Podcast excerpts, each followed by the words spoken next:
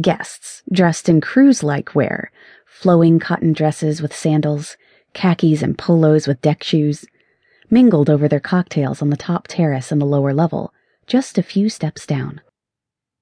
Interspersed on both levels were round tables where they would be seated later for their meal. Below the second terrace sat the pool deck, complete with lounge chairs and lighted umbrellas, as well as a canvas draped cabana outfitted with a dressing room, sitting room, bathroom, and shower. Colored lanterns festooned the pool area, and a mariachi band, wearing multicolor ponchos and sombreros, kept the mood light and competed with the low murmur of voices and tinkling glasses. As the sun set, a mild breeze danced across the terrace, and I inhaled deeply and glanced around the patio once more for a last check. I noticed Mr. Schwartz holding out his hand to greet a guest, but the other man shook his head and kept his hand in his pocket. They leaned into each other with what appeared to be a heated discussion, their voices raised, but not loudly enough for me to hear their words. A woman approached and touched the man's arm in a calming gesture. She smiled at Mr. Schwartz and leaned in for a polite kiss. Mr. Schwartz gestured to someone across the lawn. A young man in a white shirt and bow tie approached him.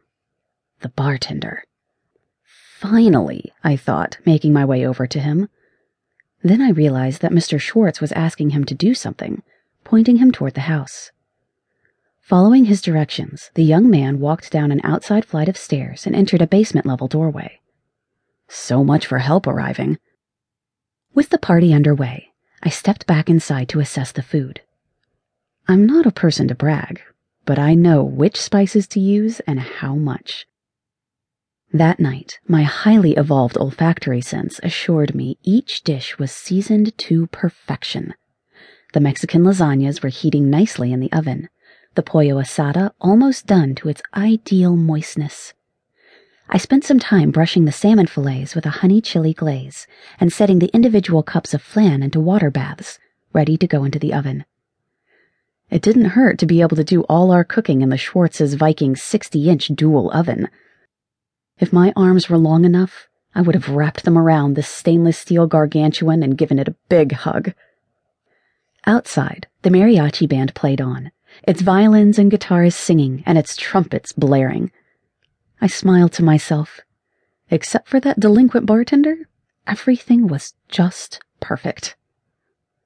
A woman's scream pierced the clamor of voices and music.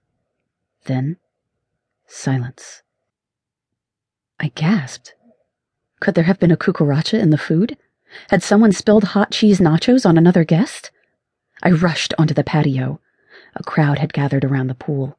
Soft cries and questioning whispers lilted on the summer breeze. I scrambled down two levels to the pool deck and edged closer, rounding the crowd to get a better view. In the center of the pool floated the body of a man, face down, a rivulet of blood swirling from his head, and the palm trees and hula girls on his shirt billowing to the surface.